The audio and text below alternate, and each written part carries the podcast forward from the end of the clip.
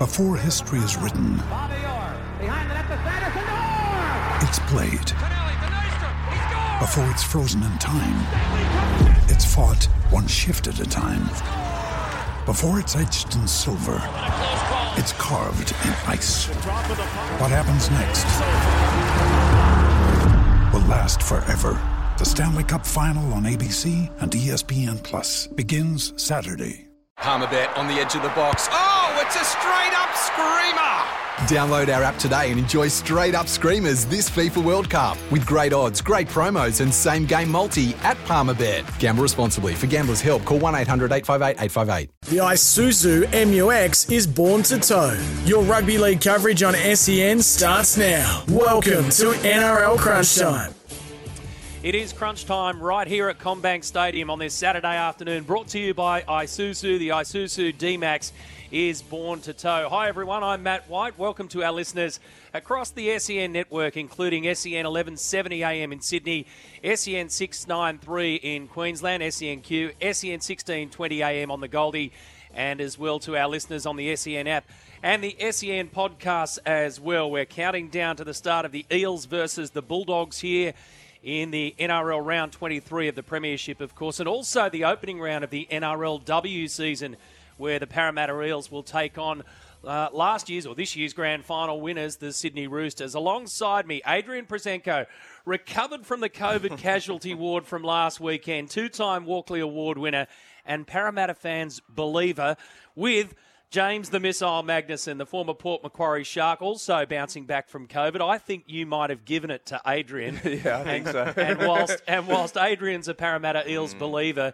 uh, Maggie is a disappointed Bulldogs fan who just wants one more shot. So we might have to pull up the big divide here in the CommBank commentary box to make sure that you guys don't get it on. But you've got your uh, you've got your you've got your scarf going, missile, and Yeah, Adrian. I've come in, in impartial, of course. Yeah, yeah, exactly. There could be some tension in the box here today. there could so be a lot. First, first he passes on the Curtis Rona, and then um, yeah, we've got 80 minutes of football in front of us. So. Are you nervous? I mean, seventh on the ladder. Obviously, missile. Your season's gone, and it's all about next next year and beyond. But as a Parramatta Eel fan coming into this one seventh, you, you should sneak in, though, don't you reckon? We should, but I'm I'm still very nervous nonetheless, and particularly given the Bulldogs played really well and gave us a touch up last time. So, yeah, you you want to find some form at this time of year, and Parramatta have been very up and down the last few months. How did you go with the Rona?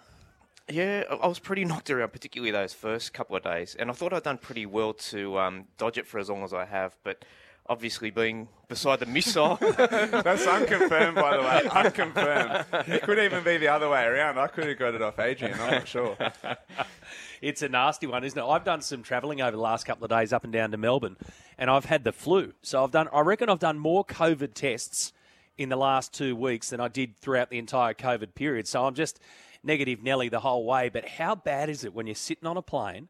Oh. And I, I dead set, I had the biggest sneeze in me the other day, and, and I was next to a cleaner file. So he had the little, he had the little oh, wipers, Oh, and no. even when he rested his head up against the window, he actually wiped the window oh, before he Oh, rested his head. Wow, and mate, on. I could not hold it back. I had the mask on, obviously, but I just had to let rip. would have had a heart Oh, attack. I thought you poor bastard, you poor bugger. So I did another one before it came out, still on the negative side. The but that, flu, the flu just quietly is way worse than COVID, Oh, in my mate. opinion. I had the flu about a month ago, and it knocked me. COVID, no, no issues. Yeah, I, I've still got it. I mean, normally I can get through a flu pretty quickly. I think I'm the same as you. We were talking about it the other week. Have a sweat out and it's gone. Yeah. The, the sweat outs are going, but the, the flu ain't. Like it's Yeah, it's still right. it's still there. Have you Yeah. done the Fess treatment?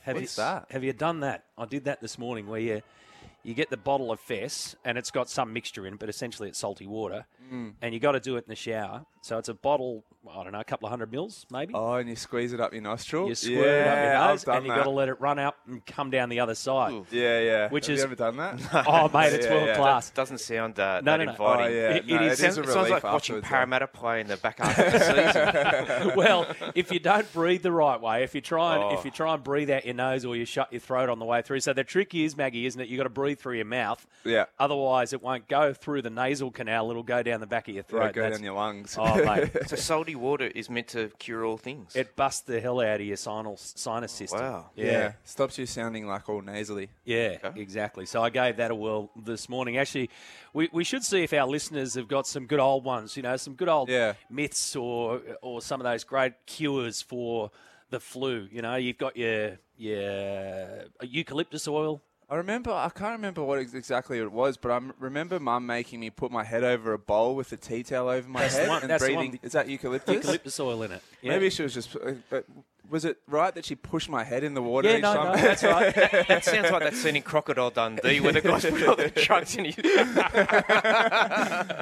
about the Vicks Vapor Rub? Vicks Vapor Rub's awesome. yeah, Vicks was good. And, and it's Vicks like it's good. like um, you know ha- putting Brut 33 on as well. Afterwards, you're walking around and everyone's giving Yeah. you the wide berth. Yeah, yeah, yeah. Yeah. They still do Vicks. yeah, Yeah, it's Yeah, just less still got it. popular because I was so popular when I was a kid. 100%. Vicks We- on the chest before school to clear up the sinuses. Yep, I've done that. 0457 736 736. Have you got any old uh, remedies for the old flu that's going around? Actually, in rugby league wise, we used to put a bit of Vicks on the top lip sometimes so you could breathe through your nose because when you got a mouth guard in, you can't breathe. So that was a football thing as well. yeah. Wow. Yeah. Was this the same era you were putting the black uh, eye boot, boot polish, polish. underneath the Yeah, eyes as yeah, well? yeah. which which didn't do anything. I, s- No. I still carry, and I've got it here in my in my Vicks? backpack. No, I still carry one of those little ones, those Vicks Oh. inhalers. Oh, yeah, yeah, yeah, yeah. So you That's good gear. give that a good old whirl and try and get yeah. the head cleared. Um, What about the eucalyptus on a hanky as you, and you put it Is bes- that beside too? your pillow? Yeah. Jeez, we're getting we're getting through a few already. 26-22, the Panthers defeated uh, the Rabbitohs on Thursday night. And then last night, we uh, had some blowouts. So the Cowboys in full form against the Warriors, 48 points to 4. And what about the Storm last night? 60 points to 12 over the Broncos. So we'll dig through those and go through the results and what they all mean in just a moment. But in terms of news, Adrian, the grand final um, backwards and forwards, and was it going to stay in Sydney? Where's it going to end up? Was it going to go to Queensland? Um, Peter V'landys's pulling the old Melbourne gag at the start of the press conference, which was pretty cool. He had a couple of us going there. I bet he did. I, I bet he He delivered it really well. Yeah, I was, I was there. It was myself and, and one of my colleagues from the Herald, and we just had a quick look at each other and just go, nah, surely not. Nah. So, Yeah, it's it's all about the pregnant pause afterwards, isn't it? Was it ever, do you think, going to going to go away from Sydney for this season? no.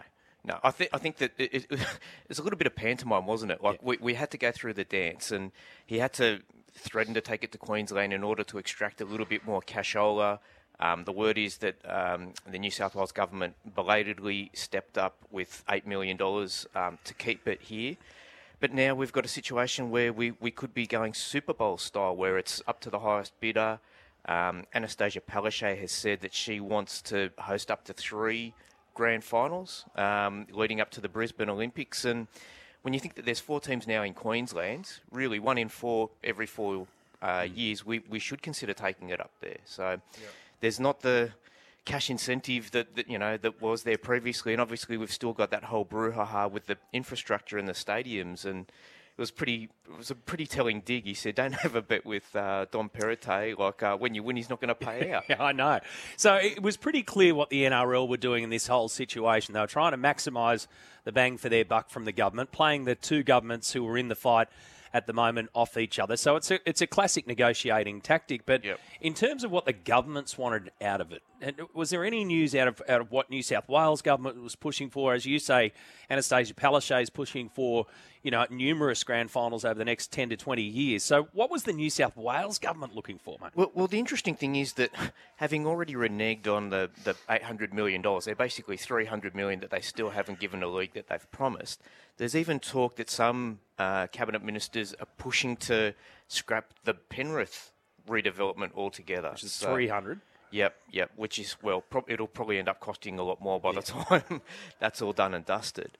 So, I mean, the the New South Wales government have got a you know, history of shifting the goalposts. So, one of the first things we said, have you got have you got your agreement for the grand final in writing? And he said, yes, we've got it in writing. So, um, and and you need to. And it's it's look.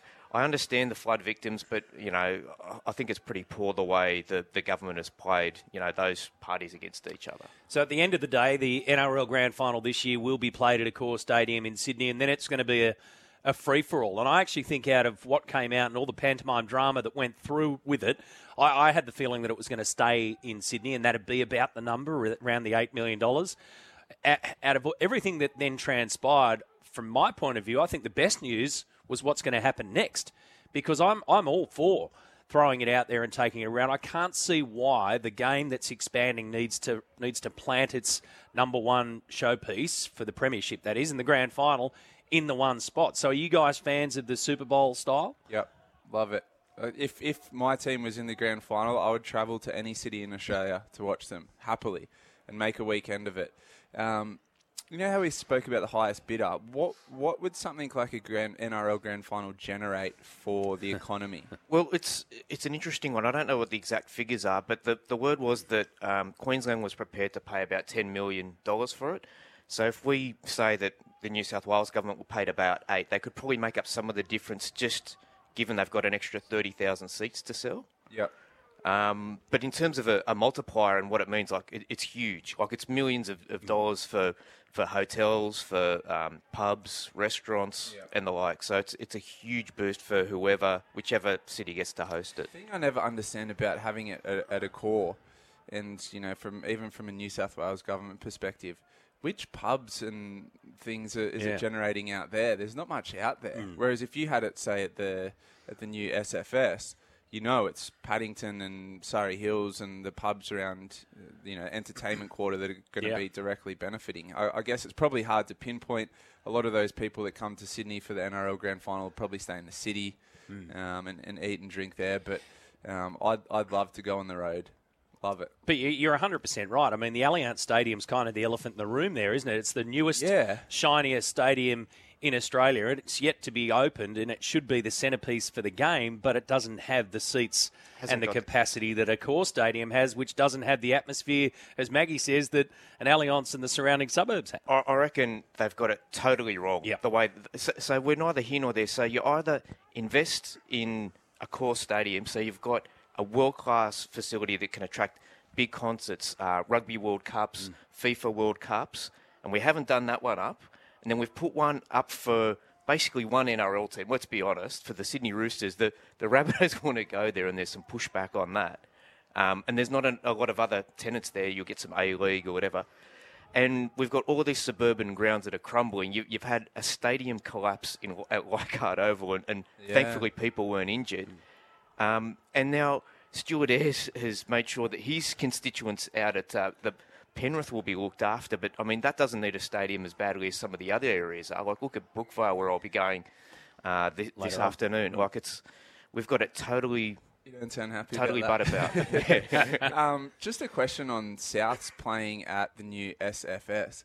How long have Souths been out at Accor? Because I, I remember when I was younger, they were at SFS, right? And that's much closer to Redfern and their heartland Yeah.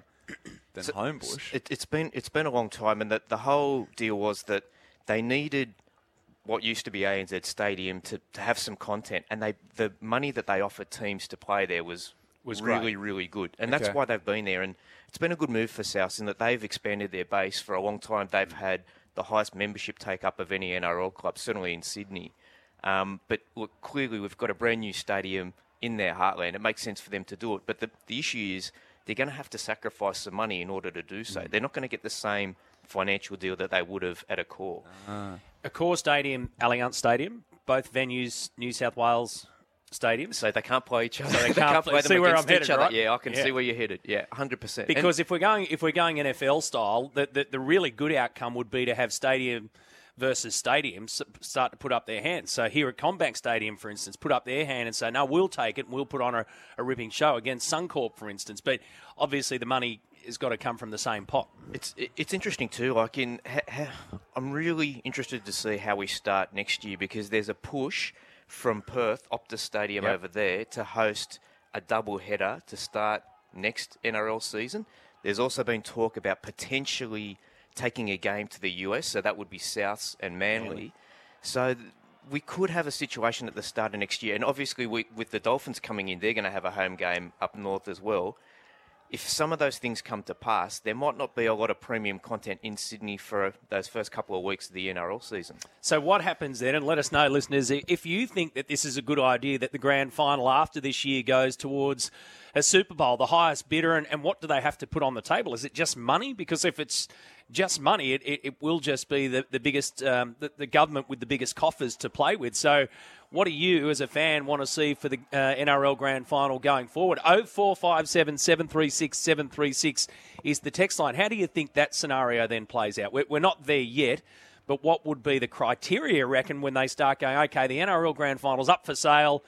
It's aside from money. Let's put the money aside. What else do they want? I, I think once you put money aside, you have to give serious consideration to how somehow acknowledging what New Zealand has gone through. Like they haven't had world class rugby league for a long, long time, and I don't know whether you know their tourism events will throw as much money at it as as perhaps the um, Australian state governments. But at some point, we have to have some more premium content in there. So the Warriors haven't been home for two and a half years. Mm. Um, you know, we used to have uh, uh, Auckland Nines, which we no longer have. Surely that has to be a, a consideration at some point. Now I'm hearing boys trip. Oh, I'm hearing boys trip. No, what the grand the, final in New Zealand? The, that is lit. The bandwagon you want to be on is um, South versus Manly somewhere in the US. Yeah. Oh, yeah. That would be. That's. Have we got a venue for that? Junket. Uh, Vegas no, I've, what I've could possibly go wrong? I've actually got a, hopefully a Vegas trip uh, booked later in the year. Tim Tszyu will be uh, oh, fighting yep, in Vegas. Yep, And I'm doing everything in my power yes, to ensure yeah. that I'll be there for the for the full build up. You know, yeah. hopefully I'm talking ten days in advance. Well, you got to know, you got to do your research. Well, absolutely. Yeah. So, um, yeah, what, what so could no, possibly no, go wrong? No ground yet for Manly South. It's still to be confirmed, but it'll probably be in um, uh, probably in LA at some somewhere potentially. Yeah.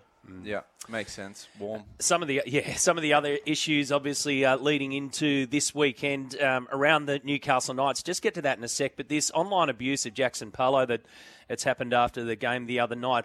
Um, what's the NRL? I mean, what's what situation does the NRL face in this? Because it's almost impossible to stop, to prevent, to crack down on.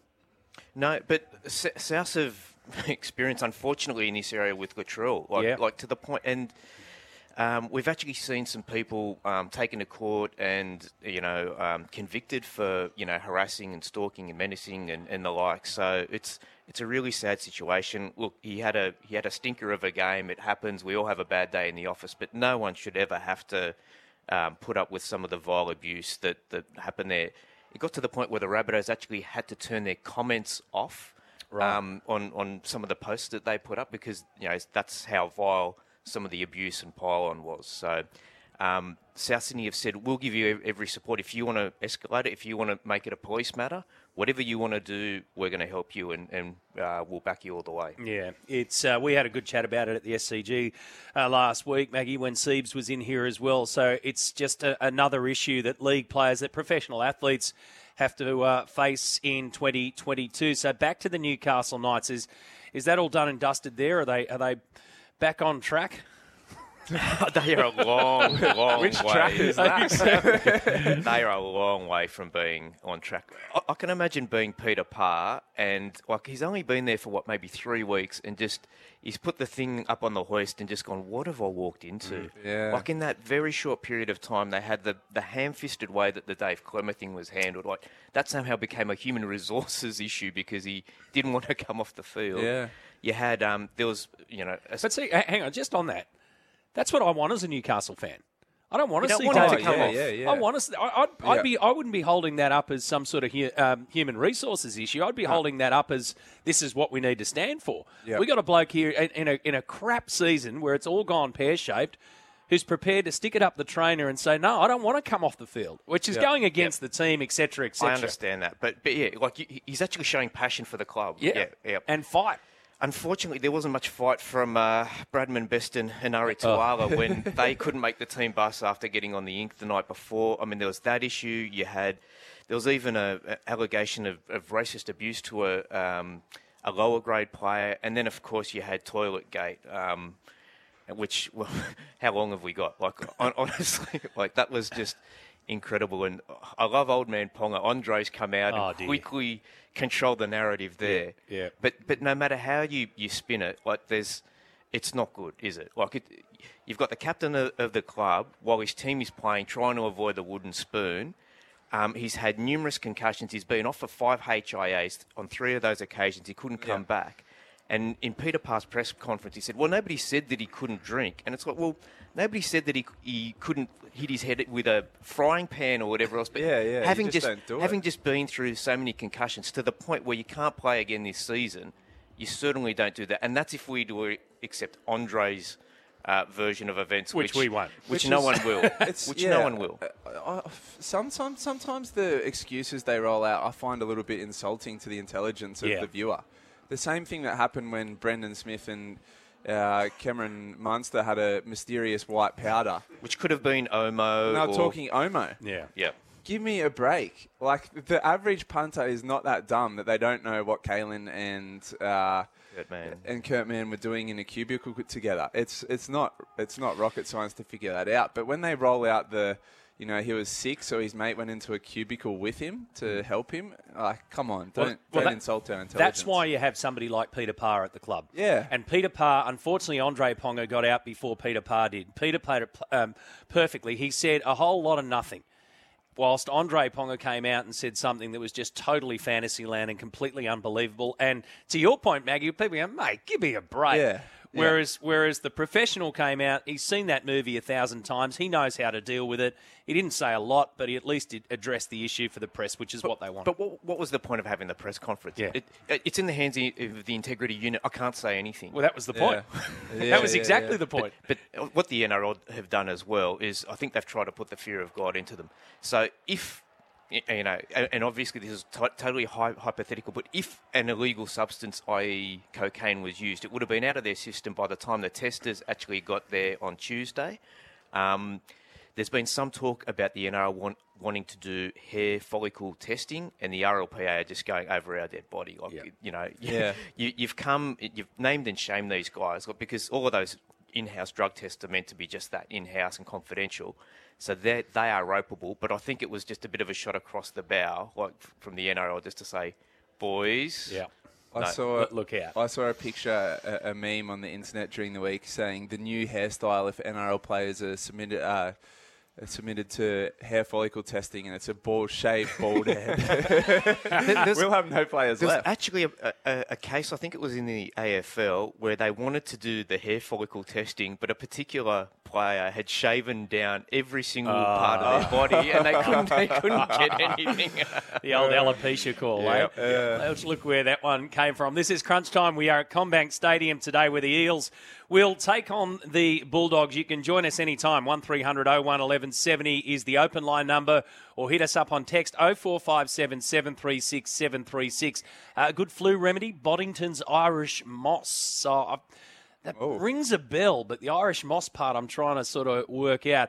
Uh, a good flu remedy. Forget about COVID. We've gone through that. It's the flu that's smashing everyone up. And Shot of brandy always works, Matty. yeah, that'll that'll fix me for this afternoon. And you can uh, find us at Twitter at 1170 SEN. After the break, we'll look back at Friday night footy. Yeah, welcome back. We are at CommBank Stadium. Matt White, Adrian Proszenko, and James Magnuson with us here as the lower grade match uh, comes to, well, it's still eight minutes to go, and the Bulldogs lead the Eels 18 points to 12. A little bit of a brouhaha in the middle of yeah, a little bit of biff in the middle of the field. Looks as though there might be a little bit of bad weather around. As I was driving out to CommBank today, it was beautiful and sunny, and then I got here and there's some pretty nasty clouds towards the south of us. Um, it'll be, of course, Eels and Bulldogs, and we've got a player down injured and a fair bit of concern in the middle of this ground at the moment. A Bulldogs player flat on his back. Uh, the Eels will take on the Sydney Roosters in the Telstra Women's Premiership as well, which will get underway in 30 minutes' time. So we'll keep you across that. 1300 01 1170 is the open line number if you want to give us a buzz. We are here until 2, and then Mark Carroll and Shaun Timmins will join me for our live call of this, uh, this afternoon's match. And 0457 736 736 is the text line. Afternoon, gents. This grand final venue thing, says this listener, is the biggest storm in a teacup in rugby league history. the GF should uh, always be in Sydney. It's always sold out, even with non Sydney teams. Sydney, New South Wales are also the highest populated city state, and not everybody can afford to travel around the countryside. End of story. Play on in capital letters. Well, it's not the end of the story, uh, unfortunately for you, our our fine listener there, because it's going to be sold to the highest bidder. Um, uh, yeah, Super Bowl style in coming years. And then another one from Bronco Willie says, G up.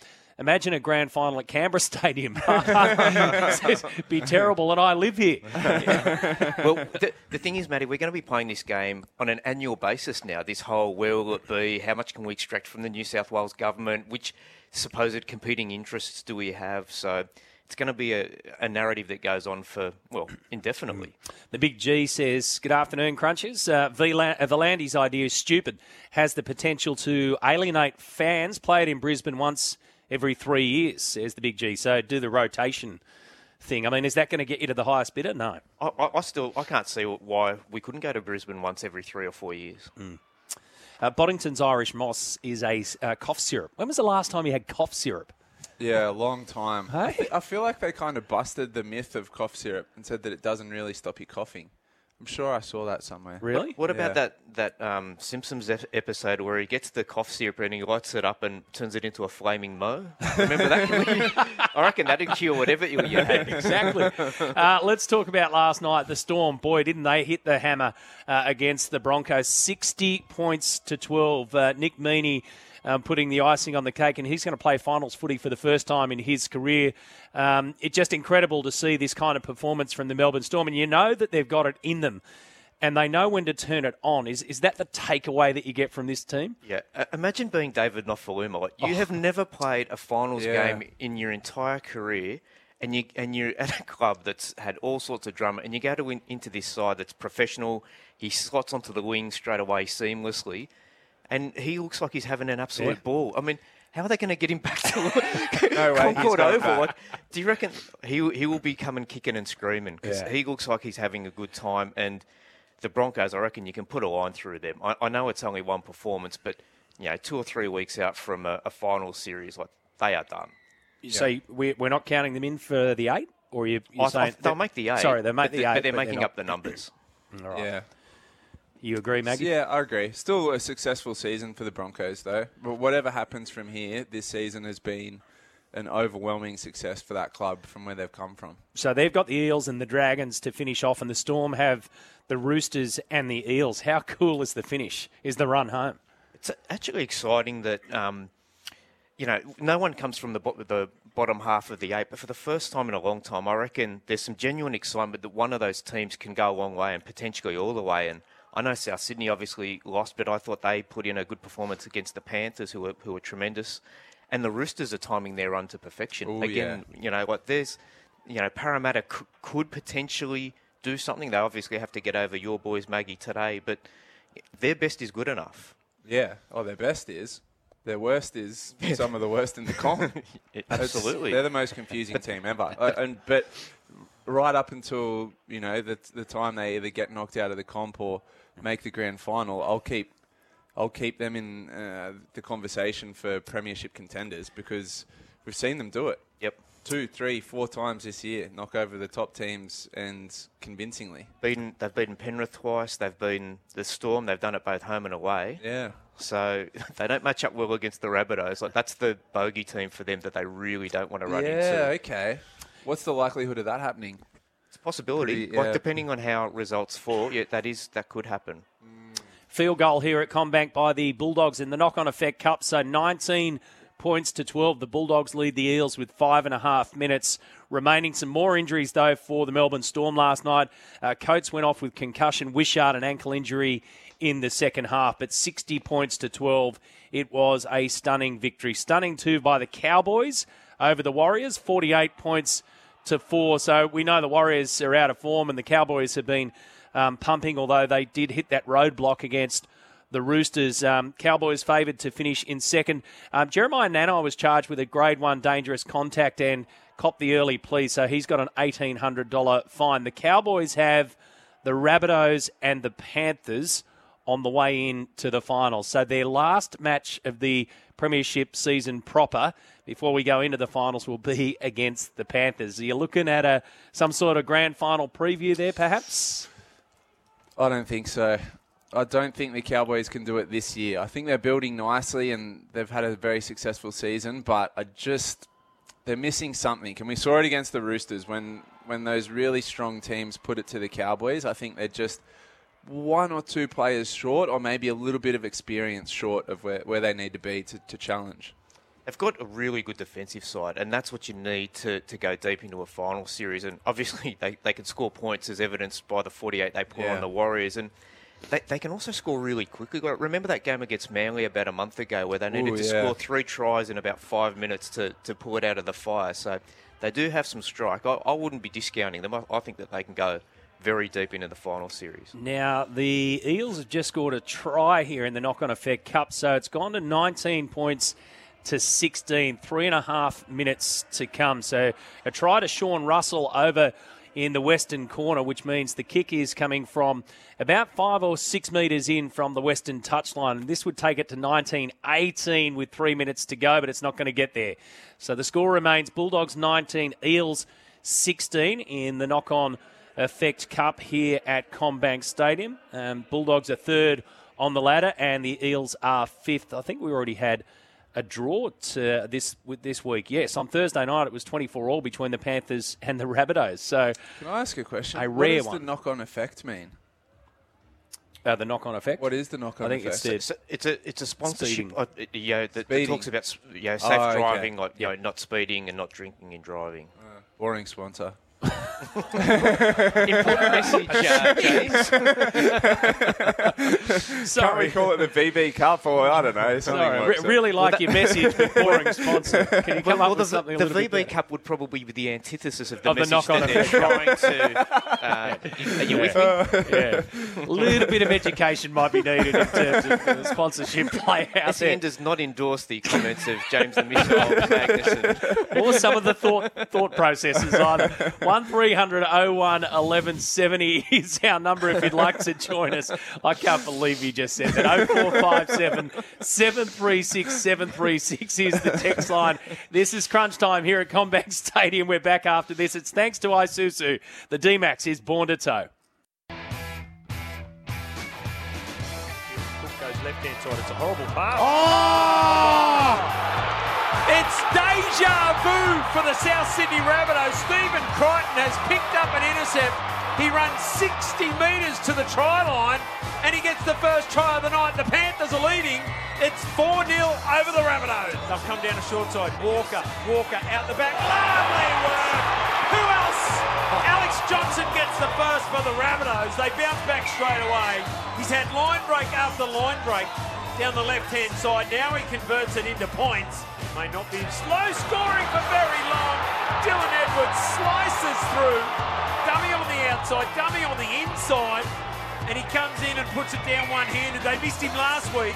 He's important this week. And the scoreline, the Panthers now push out 10 4. Latrell, he dummies Oh, lost. Great Brett shot! They got to go. Cody! Oh, the crowd goes up as one. Cody Walker had Jai Arrow unmarked outside him. Pass the ball, Cody, we said. Pass the ball. He didn't. He threw the dummy and he's under the black dot. Gets up and plays it now. They come left hand side. O'Sullivan wants the runner. Oh, he hit Koroisau. Play. Here we go. Here goes Latrell. He's full of running. Needs more pace. Go! Paulo! He's dropped it again. Jaxson Paulo has dropped two in two minutes. Last tackle. Koroisau, kick, ball free, dived on. Leonu got the four. Almost under the black dot as well. They celebrate the Panthers. I think they're right. Plays it now to Walker at dummy half. He throws long to Murray, and Murray flicks it out the back now to Ilias. Ilias wants Koloamatangi. Oh, that is poetic. Campbell Graham gets across. It's a silky pass. It comes from you know who. Latrell Mitchell with the try assist. Long ball to Murray. Went out the back wall. Ilias had to go back. Quick hands. Walker. hands. Guess who's going for the oh! Has he put it down? AJ. Oh, yes, he has. Did he put it down? Of course he did. Koroisau out of dummy half. Martin ah. spinning scored. Well, he got the trick play in the second half. He missed the try in the first half. But when it really counted, when they really needed it, Liam Martin, the Temora Dragon, hit the ball hard. 26 points to 22. So the SEN call there from Thursday night of the Panthers v Rabbitohs at Accor Stadium. So the Penrith Panthers win that by four points. Uh, this is Crunch Time, brought to you by Isuzu. The Isuzu D-Max is born to tow. We are here at CommBank Stadium. Matt White, James Magnuson and Adrian Proszenko with you for this one this afternoon on Crunch Time. You can be part of it anytime, 0457 736 736. While I was sneezing on people on planes, that uh, game was uh, getting into full swing, so I kind of missed it. So give me the snapshot. Was it was it what everyone was saying, like one of Yeah. the best games of the season? It was a terrific game of football and just goes to the depth of the Penrith Panthers. I mean, we're three weeks out from the from the uh, semi-final starting. They've already claimed the minor premiership, and they've done it the last few weeks without Cleary, Luai, James Fisher-Harris. Scott Sorensen wasn't there on uh, uh, for that one as well. So um, yeah, un- unbelievable effort, and like they will present the JJ Giltinan Shield Yeah. to to the Panthers in front of their home crowds uh, on Friday against the Warriors. And um, speaking of Panthers players not being there, Ivan Cleary's now got the um, opportunity to rest some players in the lead up to the finals if he so chooses. So wonderful position for them, and what a title defence it has been uh, up to this point. What's the prize money these days for the minor premiership? Hundred thousand. So it used to be two hundred. It got halved um, in the COVID period, but it's not really a, a big financial acknowledgement, is it? For No. you know what, what what you've done. Well, if they're year. getting eight million for the grand final, I reckon you should be getting at least a million bucks for winning the For the minor premiership? Well, yeah, in a game that generates as much money as as rugby league does, hundred thousand dollars is embarrassing. Well, it used to be 400 for the, the premiership proper, and then they halved that as well during COVID. So it's not like that's a massive You get consideration. two hundred k to win for, the for winning the whole thing.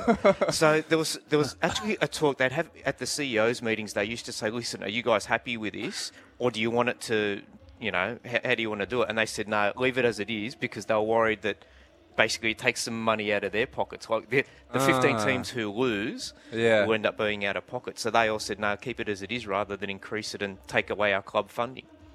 It's not much, is it? Not much. I It's mean, you not win the minor premiership and the and the premiership proper, you got three hundred grand. Yeah, good luck. Yeah, for, and and we don't in our game too. I mean, it's not like the Premier League, obviously, but there's not a lot of acknowledgement for you know it's None. over the course of what 25, 26 weeks to be the best team in the most physically demanding sport in the world to come out on top. It's it should it should be a bigger deal than it is. So if you win the EPL, you win fifty four point four million dollars. Yeah. AUD or forty four million pound. Yeah. Um, Versus a couple of hundred grand, two hundred grand. Yep. which you put in a pot and say, we'll put that aside for Mad Monday fines. Yeah, yeah, yeah. I, I think one year they said, uh, was it the Roosters paid for all their players to go to Vegas? Yes. That's more than two hundred grand so, there. so they, they dressed it up as a study trip and you know a chance to learn and all that, and it wasn't it wasn't on the cap either. It's one of the greatest rewards of all Damn time. it, we never did any study at Swimming Australia. That's a raw. I'll be doing some study in Vegas later uh, in the year. So. Uh, Bronco Willie, I didn't get to your text uh, about your tip for the next at Randwick, which had just gone, which was Booba number two, and thankfully I didn't get to it for our listeners because it's finished out of the place, out of the placings there. So Scorched Land has taken that one out. Uh, Rooster Muzz says uh, race six, number thirteen. Righto, let's take a look at this, Maggie. Race six, number thirteen today is Yee Yee or Yai Yai. Haven't heard of that one, but it is a Chris Waller runner. Eight dollars at the moment going into that. So that's the good horses are just starting to Yep. trickle back in, um, leading into spring carnival. Um, but still hard to get a bit of value at the moment, to be honest, in the horses.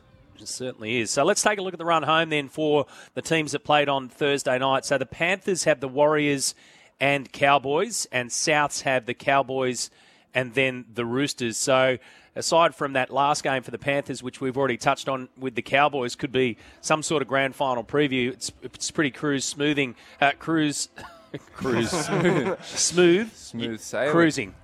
Yeah. You've, had, you've had one of those remedies with alcohol in it. Oh, I wish I did, mate. he's I, I might need one a little bit later on. Flaming Mo. Yeah, so, so it's pretty easy run in, as you can say, and Ivan Cleary now can sit back and go, well, let's just um, assess the situation. But the Bunnies have the Cowboys and the Roosters, and that's going to test them the whole way. Yeah. Absolutely. And, and it's not necessarily a bad thing to have a hard run and be, be battle hardened leading into the finals. And, you know, obviously it, it's a blow not being able to beat Panthers with without some of their key players. But I, I thought the Rabbitohs showed us enough to suggest that they can do something in September.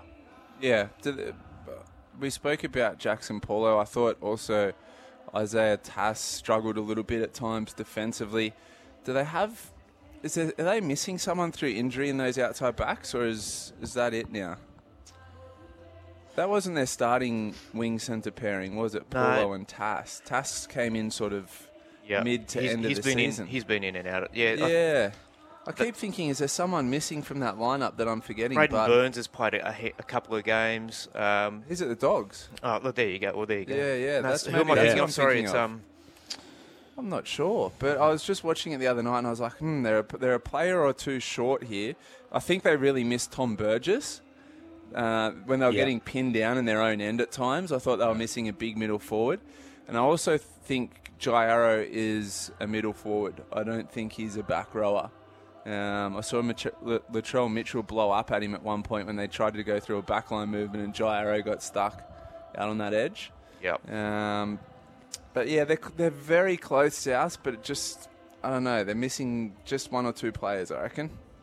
Uh, on the text, uh, another one from our man Rooster Muzz. After last night, missile, if your mob beat the Eels and my mob beat the Tigers by 10 plus, Yeah. both scenarios are a huge chance, then my mob will slot nicely into fifth spot. Go, you good things. Yeah, thank you, Rooster Mars. It's not often we get support from Roosters fans, but um, imagine that that's a huge result for the Roosters if they could finish in fifth. Huge result, considering a lot of people were starting to write them off from even playing in the finals. Uh, I know we say they time their run perfectly, the Roosters, but that got even a little bit tight for their liking. Um, but they've found form at the right time of the year, and Matt Lodge injected into that four pack at this time of year. Wow, that's been a huge impact. It's it's it's huge. It's, it's like um, when Payne Haas was injected into the, the Panthers pack last year, wasn't it? Like Pengai. just- uh, sorry, Yeah, Payne Guy. Beg your pardon. I, Yeah, beg, yeah, I wish. Same- uh, yeah, similar thing. Yeah, yeah. It's. I mean, it's just just to have that boost late Yeah. in the year, come August. Yeah. Huge. We are counting down to the start of the Telstra Women's Premiership right here at CommBank Stadium. So it's the Eels versus the Roosters. We'll keep you across the score there. And then, of course, later on this afternoon, the Eels have the Cowboys in the NRL round 23, where Mark Carroll and Shaun Timmins will join me for the call right here on the SEN network. But this is crunch time 0457 736 736 is our text line, or you can give us a buzz today 1300 01 1170. Coming to you live from CommBank Stadium this afternoon, just minutes away from kickoff in the Telstra Women's Premiership, so the NRLW between the Parramatta Eels and the grand final winning Sydney Roosters. So we'll keep you across that one. Matt White here with Adrian Proszenko and James the Missile Magnuson, and we're joined by Simon Orchard from Greyhounds New South Wales. The dogs.com.au is the home of Greyhound Racing. G'day, Simon. G'day, fellas. How are you today? Yeah, we're all good here. Well, Adrian's just brought in some nice uh, meat pies and sausage rolls, and gee, they go really well with strepsils. Just quietly, Simon was on fire last weekend. He I was. followed his tips. They came off. Plus, he got one from barrier six. oh, that's right. I, actually saw that, Simon. So we were talking about Barrier 6, and you guys were going to go against it I because was, yours. I was against it. and. I said, well, it's got to happen soon. Yeah. But what, you got on it? No, no, no. I didn't get on that one, but Oh. the other ones he gave us, the favourites, Right. all got up. Oh, and I had them in a multi as well. So no Paid pressure today, nicely. mate. No pressure at all. Well done, Missile. Yeah, I think it was 68 starts, boys, between box six winners, and there we go. Lo and behold, first race at Wenty Park, it was about a 20 to 1 pop as well. So, Matty, you should have followed your gut, mate, because you would have had a lot of cash in your pocket. Would have been nice I know. Oh, Well, I kind of just went against Missile just for the sake of doing it, really. Um, what, what's I'll, going I'll on? be doing that today on a footy. Uh, What's going on today? So we've got Richmond holding the national straight track final. Yeah, so it's just been running one, boys, uh, and it was Ah. a boil over. Extra specialism paid 30 bucks. So there's this Oh. Mr. America. Almost, yeah, I know. It's, it's gone missing as well. We didn't tip it. The favourite came last. Uh, the second favourite, Mr. America, who's just been unbeatable over these sprint trips. And this is a straight track, boys. So we should say you've got a round track, which a lot of Ray, Greyhound racing is done on, and then you've got straight tracks as well. So this is just dead at the straight. It'd suit you, missile. No How far? Um, it, today it was 324 metres. So uh, Nice. it seems it is shorter in a meterage, but it's a harder run going up the straight than it is with the turns, um, if that makes sense. So basically, yeah, Ruff got up, paid 31 bucks. An extra specialism will represent New South Wales at the Nationals next weekend. Uh, so there's the round track nationals at Wenty Park, and then there's the straight track championships at Richmond. So it's a big week. We've got a cruise going up through Darling Harbour. We've got um, a big uh, industry meeting where everyone's going to get together and talk about greyhound racing around the country, um, leading into the nationals next Saturday night at Wenty Park and Richmond. So it's going to be a bumper week for greyhound racing. Cannot wait to get involved in some of those events. Yeah, massive. Uh, million dollar chase, where are we at with that?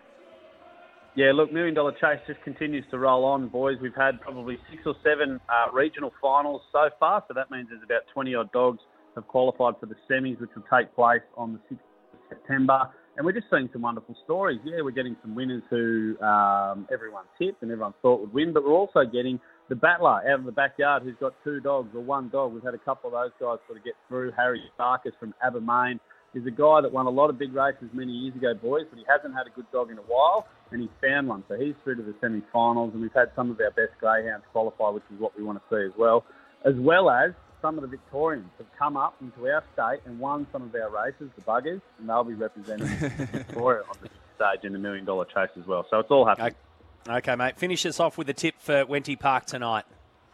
Yeah, we've got two boys. Race four, number five, Midnight Return. It's about two dollars, two dollars ten. Look, the only query we've got, box five, can get squeezed out of there a bit. Um, but there doesn't seem to be a lot of speed to her outside, so she should be able to get to the first bend unscathed and away she goes. So race four, number five, Midnight Return at about two bucks, and then race eight, number six, Simply Limelight. I mentioned those nationals earlier. Simply Limelight is representing New South Wales in the round track nationals. This dog is an absolute star, and you're getting four dollars. I don't remember the last time I saw four dollars that's in his juicy. name. Box six. That's the only query. We know Yeah. how box six has been a bit of an enigma for us. So yeah, race eight, number six, simply Limelight. Hopefully you can get four dollars later on tonight, um, and gamble responsibly as always. Well, I think the, I think it's starting to plunge because uh, missiles on his phone on as seriously as we quickly, very quickly. Yeah. All right, mate. Good on you, Simon. Thank you. We'll follow it all thedogs.com.au, the home of everything greyhound racing in New South Wales. Back after this with more of Crunch Time. Coming to you live from CommBank Stadium in Western Sydney this afternoon, where round one of the NRLW Premiership has just kicked off between the Eels and the Roosters. So they're out there at the moment. No score and seven and a half minutes gone in this one. We'll keep you updated on that. And of course, the seventh place Eels in the NRL Premiership take on the 12th place Bulldogs today. Wherever you're listening to us across the SEN network, uh, SEN 1170 AM in Sydney, SENQ 693 in Queensland, and SEN 1620 AM on the Gold Coast. Thank you for your company this afternoon. a few little clouds around today, but I think it's going to be okay now. So it was a little bit grey about an hour or so ago, but it's certainly starting to lift. Alongside me, Adrian Proszenko from the Sydney Morning Herald and James the Missile Magnuson. So I've got a diehard Parramatta supporter and a scarf wearing Bulldogs supporter alongside me in the commentary box here. When you think of the Eels and Bulldogs, obviously season gone for the doggies, but so much on the line for the Eels, you, you go straight away to history, don't you? And and the history takes you straight They've and deep lot. into the 80s in particular. So have you got a, a fond memory, Adrian, of, of your Eels against the Dogs gone by? Yes, I've got several, and I'm a bit older than Maggie, so he, I, I can remember the glory days of the 80s. Um, 1986 grand final, um, I was celebrating my 10th birthday around that time, and I thought the good times would never end. It was it was actually a bit of a. How wrong you were. I was, I was wrong by The about good times were ending. they, they ended at full time. so, as a game, it was a bit of a bludger, really, wasn't it? Like it was four two. It was two con, uh, converge, uh, two penalty goals to to one. Um, but what a what a memory! Like Ray Price, um, the Crow also um, being chaired off for the last time, and I just didn't realise I'd have to wait so long for success. And uh, probably the closest we came after that was in 2009 on the back of Jarryd Hayne, and there was that famous preliminary final against the Bulldogs. There were 75,000 people at, at what was then known as Stadium Australia. Um, unbelievable game of football, 22 to 12, probably the, the most electric atmosphere that I can remember being to for uh, a non-grand final. It was um, 22-12, great game. Um, hopefully we see something resembling this in the years to come because when both of those teams are going well, like rugby league is a, in a very good spot. It's Yeah. extraordinary when you go through the 1980s. So the Bulldogs win it in 1980. Then The Eels win it in 81, 82, and 83. The Bulldogs in 84 and 85. The Eels in 86.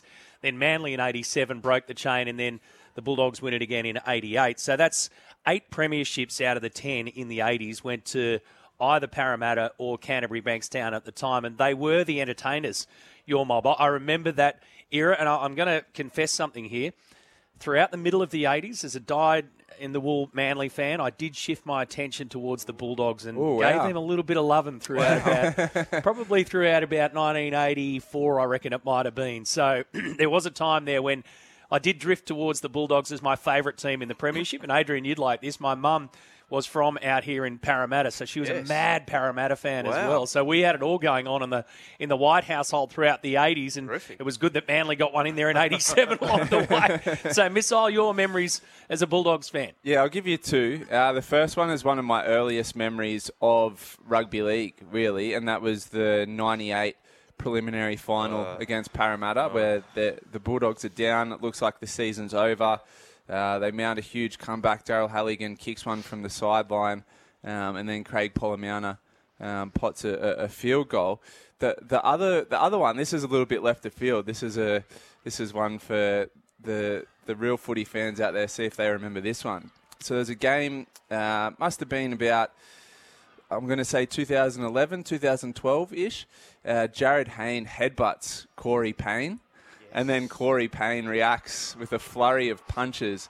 Um, and it, it kind of reignited for a couple of years there that Parramatta Bulldogs rivalry again. There was a few really fiery games. Um, Anderson Hindmarsh Ennis, punching on. yeah, yep, yep. And I remember Fuifui Moimoi and Ben Hannant absolutely going at each other a couple of times there. So there were, it, it had a little bit of a renaissance. Um, I think, unfortunately, for the game as a whole, the, the Bulldogs uh, Eels rivalry has died off a bit in probably the past four or five years as, as the Bulldogs' form has, has languished. But uh, like Adrian said, when these two clubs are going well, it, it's it's an ornament for the game of rugby league, and I- think, and it's I'd be a little bit biased, but I think it is the biggest rivalry in the NRL when you look at the size of the two supporter bases.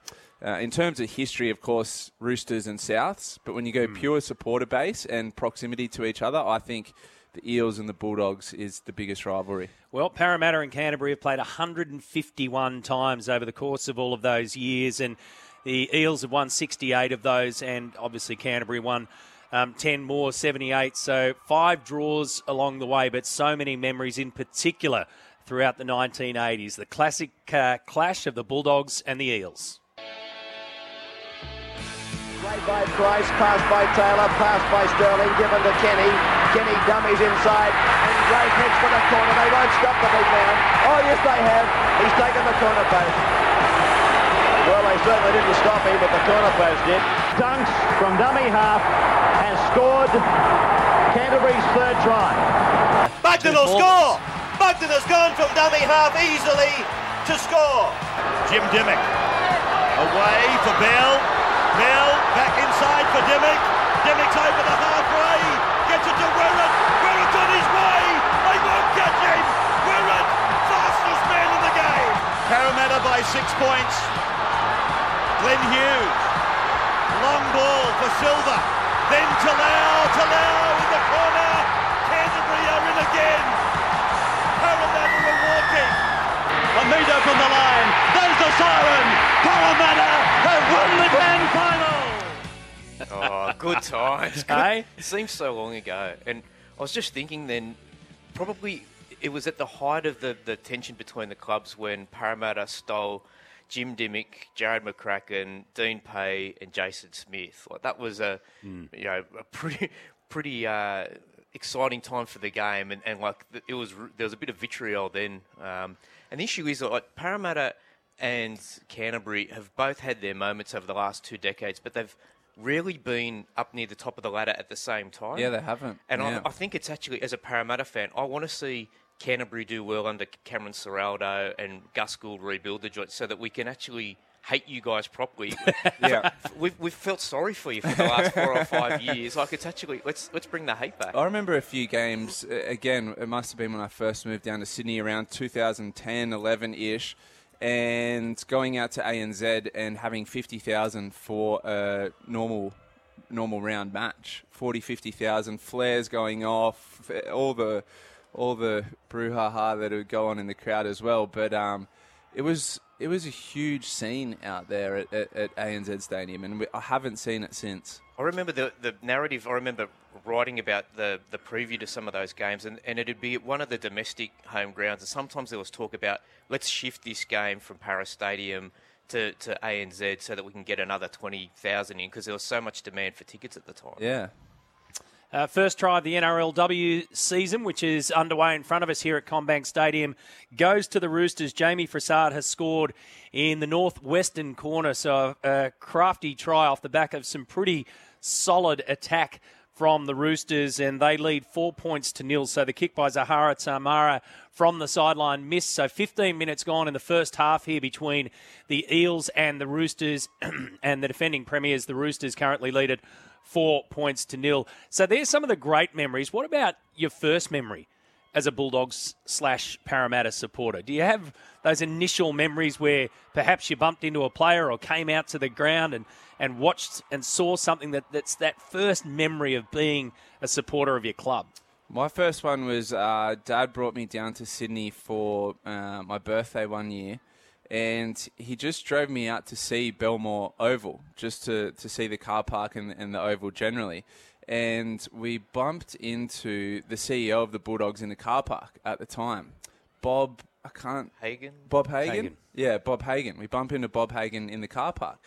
And uh, Dad says, Oh, we're down from Port Macquarie. And he says, Come in and see training and meet the players. And they take us in, and we meet Steve Price, Hazem El Masri, Rod Silva, No. Jason Hetherington, uh, Terry Lamb. Got photos with all of them. Um, and that was sort of what really, I think, cemented me as a, a lifelong Bulldogs fan. My initial interaction was like at, at school. I used to like you know writing and, and doing stuff, and I actually wrote a poem about the eels. And my Oh, neighbour, wow. my neighbour saw it and said, "This is really good. I'm going to send it to Dennis Fitzgerald at the Leagues Club." And he actually replied, and he and he sent me back a signed poster of the entire team Oh, Of that's So- himself. I, I thought you were going to say the Emperor. I'm sure the Emperor would have would have done that as well. Do you have a copy of the poem still? no, I Oh, haven't. damn. But, but it, it got published in the school newsletter, Yeah, and it, yeah. it was one of my mates did the, a, a picture of Ray Price next to it. So I was Right. That's it was, pretty it was cool. the first time I was I was a published author. I was very excited. It is 8 0 now. The Roosters have gone in again through their Kelly, is uh, their captain Isabelle Kelly over in the corner. So Zahara Temara with a kick to come from exactly the same spot as she missed the first one. This is going to swing away to the left as well. So the Sydney Roosters 8 lead the Parramatta Eels nil in the first half here of NRLW. 23 minutes still to go in the first half. So the skipper for the Roosters goes over, and it's two tries to nil. Some great memories that we're reliving from Bulldogs v Eels over the years as they get set to face off later on this afternoon. 0457 736 736 is the number. If you'd like to join us on the text, or you can give us a call 1300 01 1170. Uh, the Reptile says, G'day, Shaggers. How, do, how good does the Adam Reynolds de- deal look now? South Sydney Premiers, he says, 2022. Oh, wow. That's sour grapes, That's isn't it? rough. Far out. Rough. Souths could have done with Reynolds the other night just quietly, I reckon. Um, it's in the long run, it, may end up being beneficial for both clubs, to be honest, because Souths will probably have money now to keep Walker, Latrell, and hopefully for them, Damien Cook.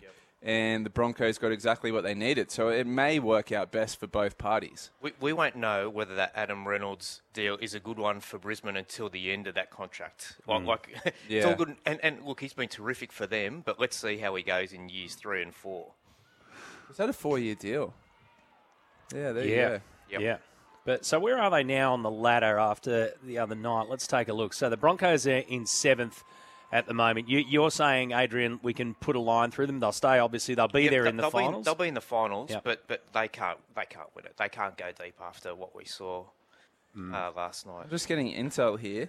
I'm being told that today's game is a sellout.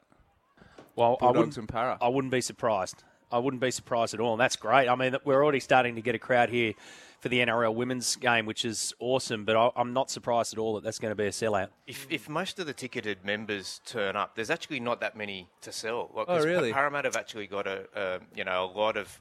It's almost the top now in terms of how many uh, members they've got.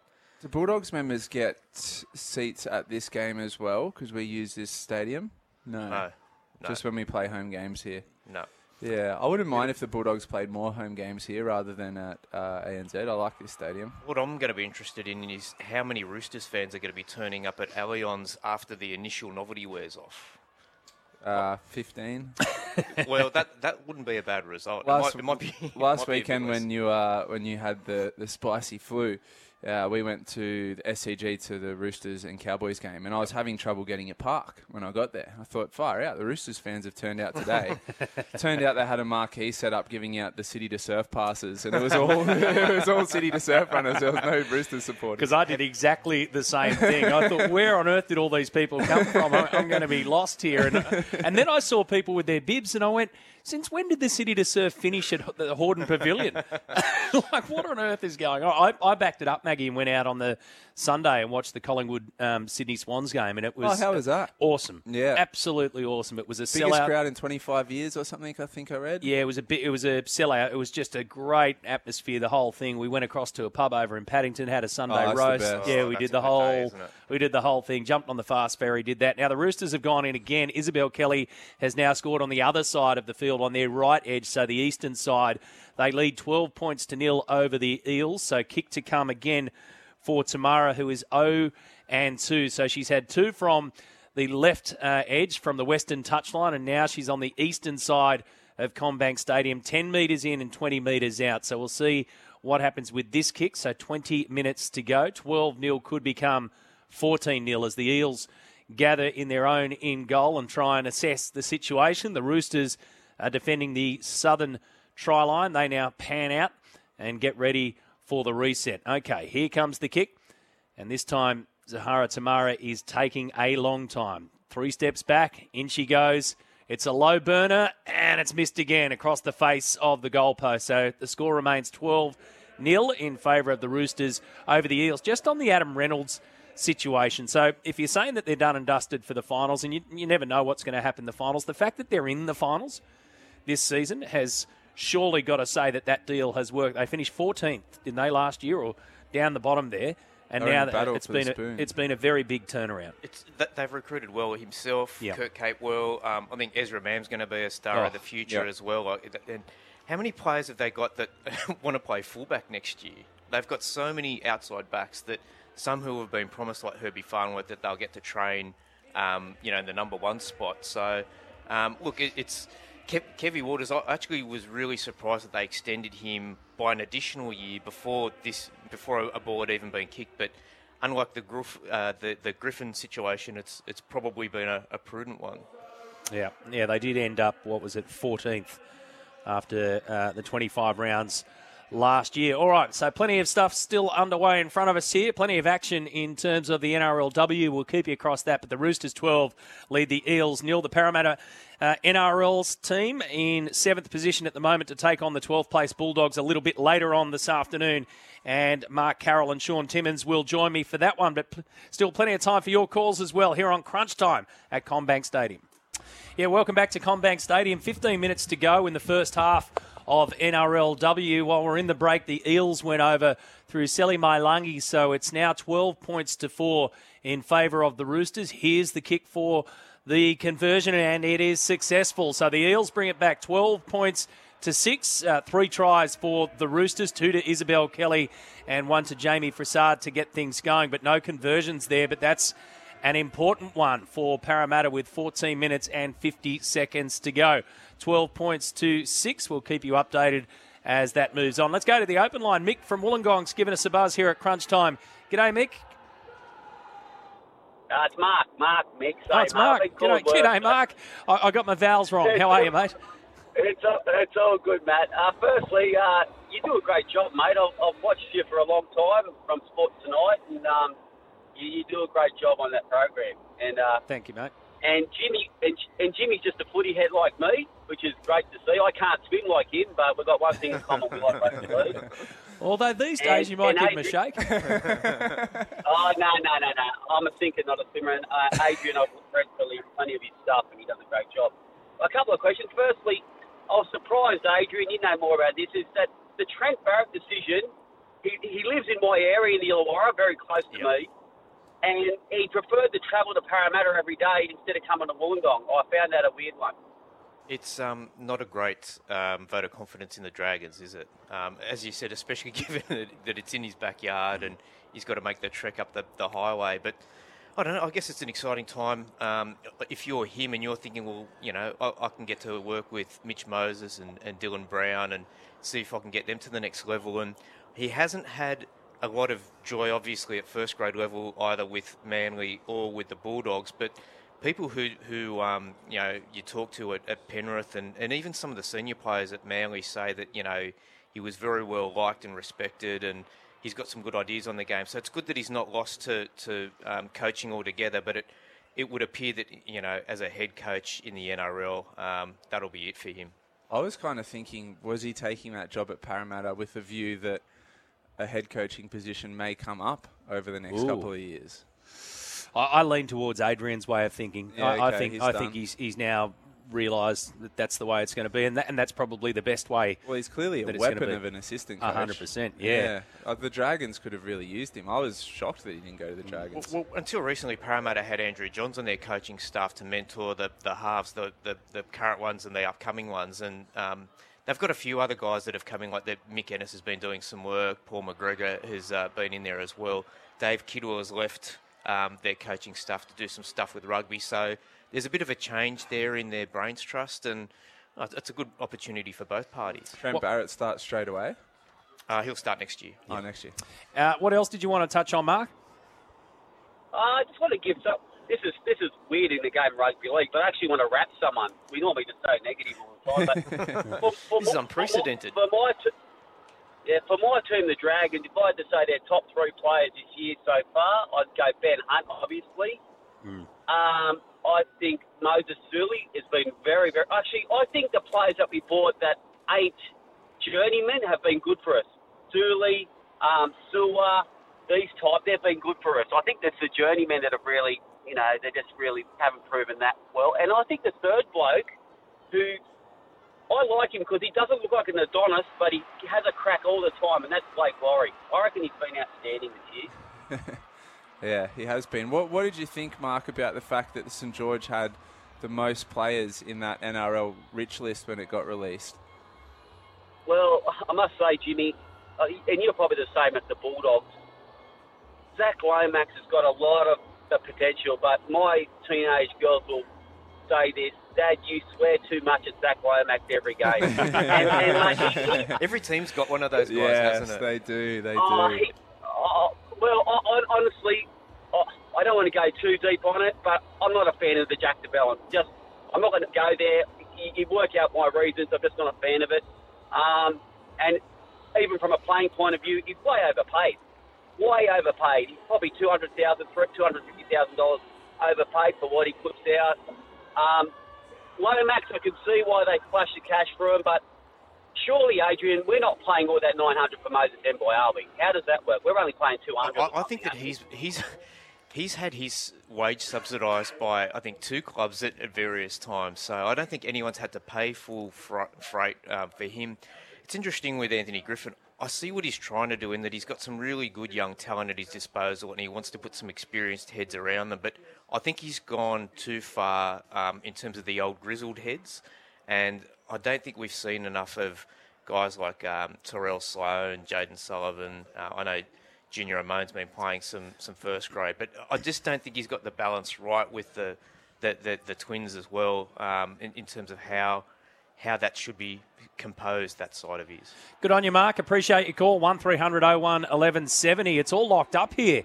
Uh, whilst we were talking, Sim Taufa went over just beside the post for the Parramatta Eels, and their 5'8", Brooke Morgan Walker, has added the extra two. So the Roosters 12 and the Eels 12 with 10 minutes left to go in the first half of NRL NRLW. So they've clawed their way back the home side with two solid tries within the space of four minutes. So two, it's two tries to three at the moment. The Roosters crossing three times, but no conversions. But it's 12 all Parramatta and the Roosters NRLW. 1300 01 1170 is the open line number. If you'd like to give us a call like Mark did there, um, good conversation as well. Uh, Adrian, your story this morning on Luke Thompson is a fascinating one, and we'll see him in action today. He's um, been put up to the bench in jumper number 22. Hasn't played since round 12 and did a mercy dash back home. It's quite an emotional yarn too when you go through it in the Sydney Morning Herald today. Yeah, I had a, I had a good chat to him um, during the week. Uh, it's been it's been a really tough time. So he suffered a concussion against the Dragons in round 12. Hasn't played since. And just talking to him about what he went through, he was basically living in a darkened room for a period of time. He said um, the following week after he got it, he wanted to go watch his team and support them play against Penrith and the combination of the crowd noise and the lights and all, all the strobing and everything at the game, he just said, I, I, I couldn't do it. My, my head was banging. Um, and it's only recently that he's come good. And while he's been trying to deal with that, he's also had a, a very sensitive issue at home. His mum, Julie, um, in the UK has been in a in a bad way, um, and she was reticent to get the, the help that she needed. Hmm. And, and he actually went over there, and after spending three days with her, convinced her to go to hospital. Um, she was suffering liver failure and other associated issues, um, and he said that in, in doing so, I probably saved a life. Um, and and he can't thank Canterbury enough for helping him through what's been this this very difficult time. And there there were some uh, suggestions that he wasn't going to come back or that he'd had offers from other clubs, and he said that's not the case. And he's only he's only made 31 appearances for the the Bulldogs, um, and we haven't seen the best of him. And as he said, there's been an issue just about every second week for him, whether it be injury, suspension, or, or what have you. So he's a good player. Um, hopefully, we'll get to see the best of him. He's contracted for another year, and it, hopefully, it's a good it's a good finish to his year because he's he's obviously going to be in the England squad for the World Cup. He gets yeah. to go home. So if he can get a bit of match fitness over the next three weeks, it, it gives him a platform to build into next year. Will he stay next year? Yeah, hundred percent. Yeah, okay. he's, he's, 'Cause he's contracted. The and, and was- Bulldogs are losing Paul Vaughan, so he'll probably be your play one front rower next year. Yep, yep.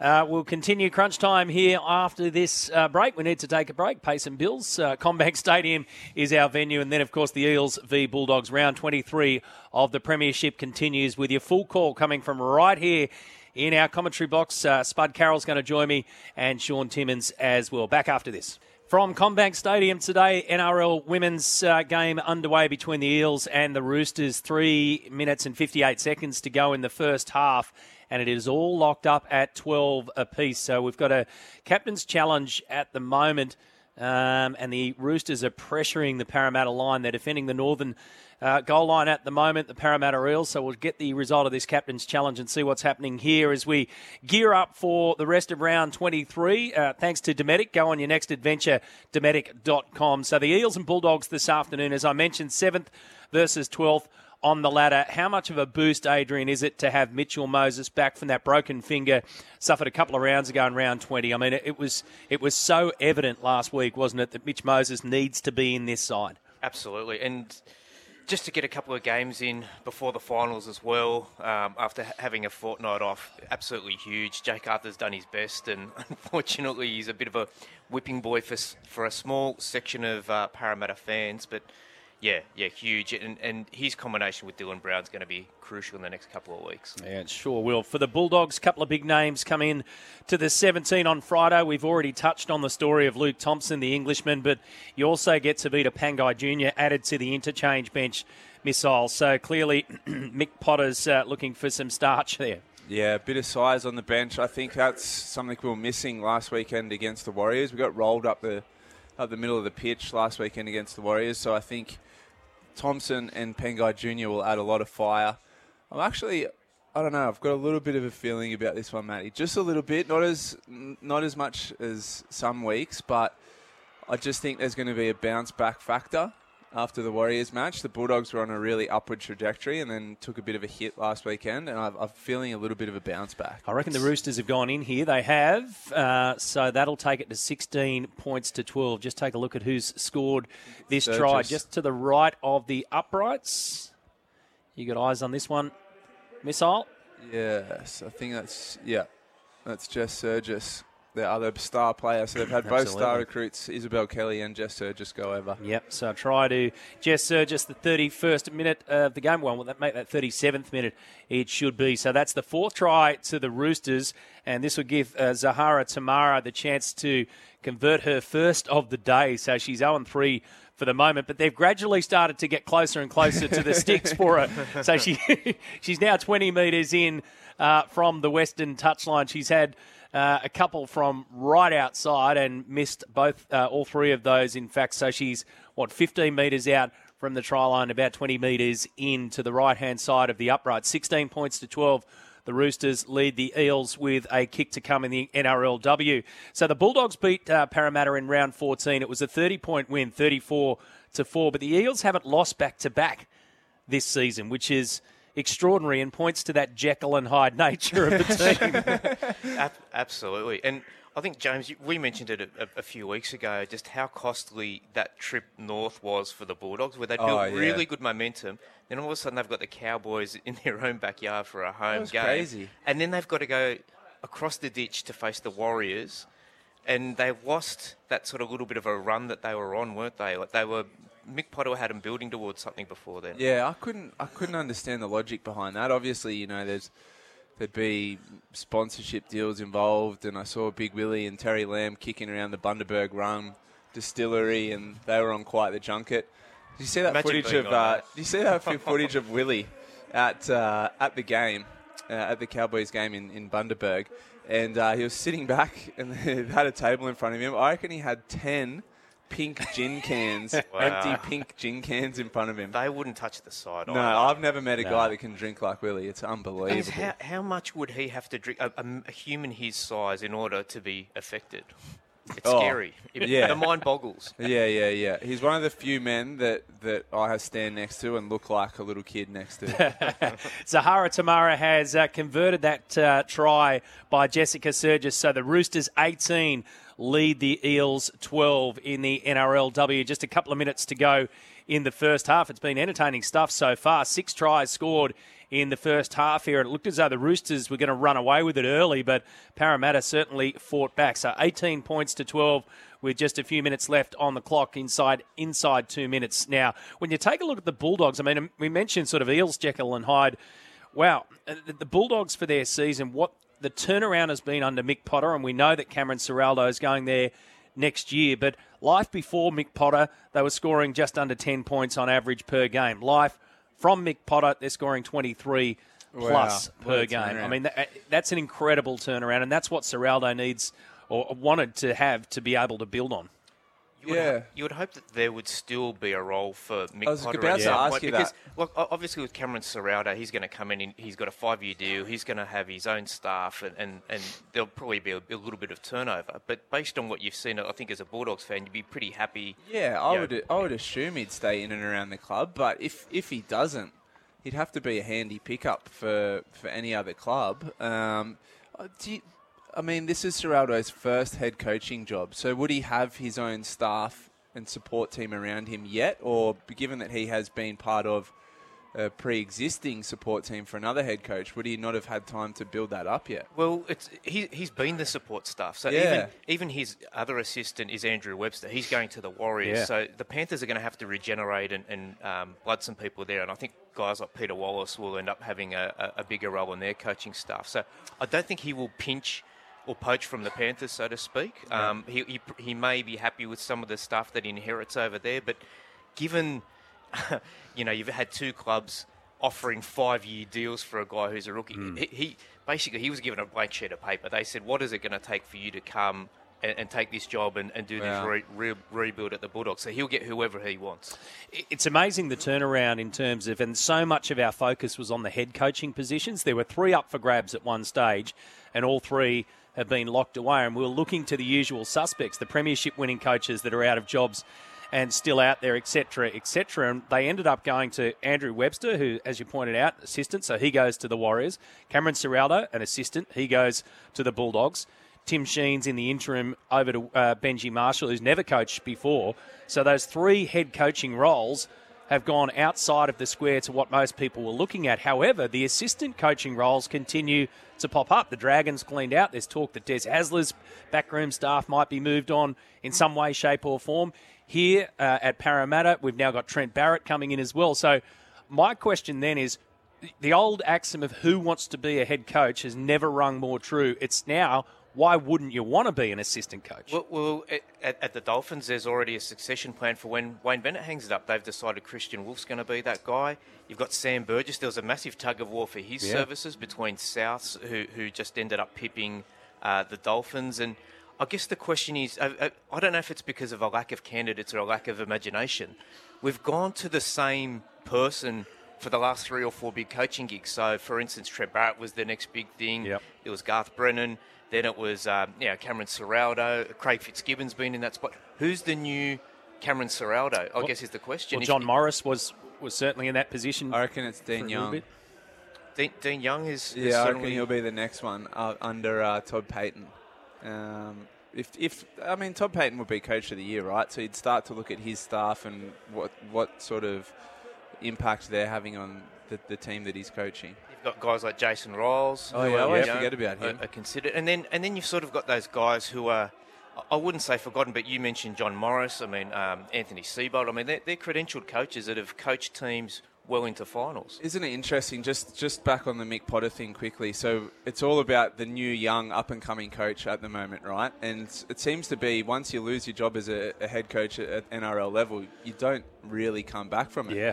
We've seen with Mick Potter that those older head coaches who've been there and done that can still do the job at that's this right. day and age and where the game's at right now. I think that's a a, a really shining example of, of the, the ability that they still have. Yeah, and it's that classic, you know, you, you, get what you need at the right time. 18 points to 12 at halftime between the Parramatta Eels and the Sydney Roosters in NRLW. The Roosters leading that by six points, 18 12. More after this.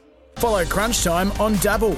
Go on, have a dabble. Gamble responsibly. Call 1 800 858 858. Well, we were wondering when it was going to happen. Just the team finally crashing back to earth after a winless weekend. They have been on good form, but uh, reality hits sometimes, doesn't it? Yeah, it does. Don't worry. I've uh, I've learned that lesson over the last four or five weeks. So um, I'm a little bit wounded at the moment, Joshy. Oh, don't say that, mate. You've uh, you've, you've been, you were off to a great start, actually, weren't you? And you were throwing some shade at the crunch time team, and then they threw it right back at you. Yeah, exactly. Exactly. It seems to be what's happening with me lately. I'm, I think I'm going maybe one too many legs in my multi. So I've, yeah. I've tried to scale. I've tried to scale it back this week um, to see whether, again, um, less is best. Yeah, well, let's see how it works. Well, let's talk about the Crunch Time team. I mean, they weren't that far off the Sea Eagles and Bulldogs, uh, but let's talk about the Eels getting the win by over six and a half points there. Cronulla Sharks to win by over six and a half against the Sea Eagles. And they've gone the Roosters to win by 13 plus against the West Tigers. That one's paying just over $3. Uh, do you like it? Yeah, you know what? There's a, there could be a lot of spreads, and we've seen that over the, the first two rounds. Actually, the first two games, I should say, of um, of this round, with you know, Melbourne beating or lapping the Brisbane mm. Broncos, and of course um, the North Queensland Cowboys up against the Warriors. And there's a few games this weekend that we could see the same outcome. The Parramatta game is a difficult one against the Bulldogs because the Bulldogs beat Parramatta early on in this year. So I'm going to try and stay away from that one because maybe the Parramatta side is well, the Bulldogs are a, a, bit of a bogey side for Parramatta, so I'm going to stay away from that one. And in relation to Cronulla, um, yeah, that's an interesting one at, at Four Pines at Manly's home ground. Sydney Roosters against West Tigers, again another interesting one. But I think the other one that's going to be really interesting this weekend is is the Gold Coast, who are travelling to Wollongong to play the, the Dragons as well. So yeah, a few interesting games this week. Yeah, absolutely. And of course, you can follow the Crunch Time NRL team, follow Stats13. And if you're looking for someone else to follow Stats, uh, Sports Journal, they've just recently joined Dabble and they got the round started with a $9 same game multi. That had 151 copies. So people obviously like what they're putting out as well. And that's one of the great things about Dabble. Yeah, exactly. Yeah, exactly. We keep talking about the copy bet, how easy it is. Yeah. Uh, actually, copied a bet during the week. Um, it was one of the, the regional races throughout the week and, and had a win. So it's uh, it's a pretty easy process. Yeah, absolutely. We actually had the uh, CEO on the live stream last night, and uh, he was talking about the app and how far it's come. And of course, he was giving out, or he's dishing out a few winners too, which was good to see. So, uh, big thank you to Tom. I'm sure he won't like it. I'm sure he won't like that fact that uh, a couple of people got up, which is, uh, you know, he's trying to save money, not uh, give it away. But that's good to see anyway that the Dabble community has had a win. And uh, yeah, it's just great to see as well. We, as we talk about the Premier League, there's something to look at there. Uh, you can follow that. Jakey boy, he was uh, doing well last week. He was on the live stream, dishing out some winners as well. So plenty to like. All you have to do is download the Dabble app, follow those people, and you can copy bets with one click. Uh, go and have a dabble, dabble socially, and gamble responsibly. Enjoying Crunch Time banter? Check out Dabble banter channels and copy Crunch Time bets. Go on, have a dabble. Gamble responsibly. Call 1 800 858 858.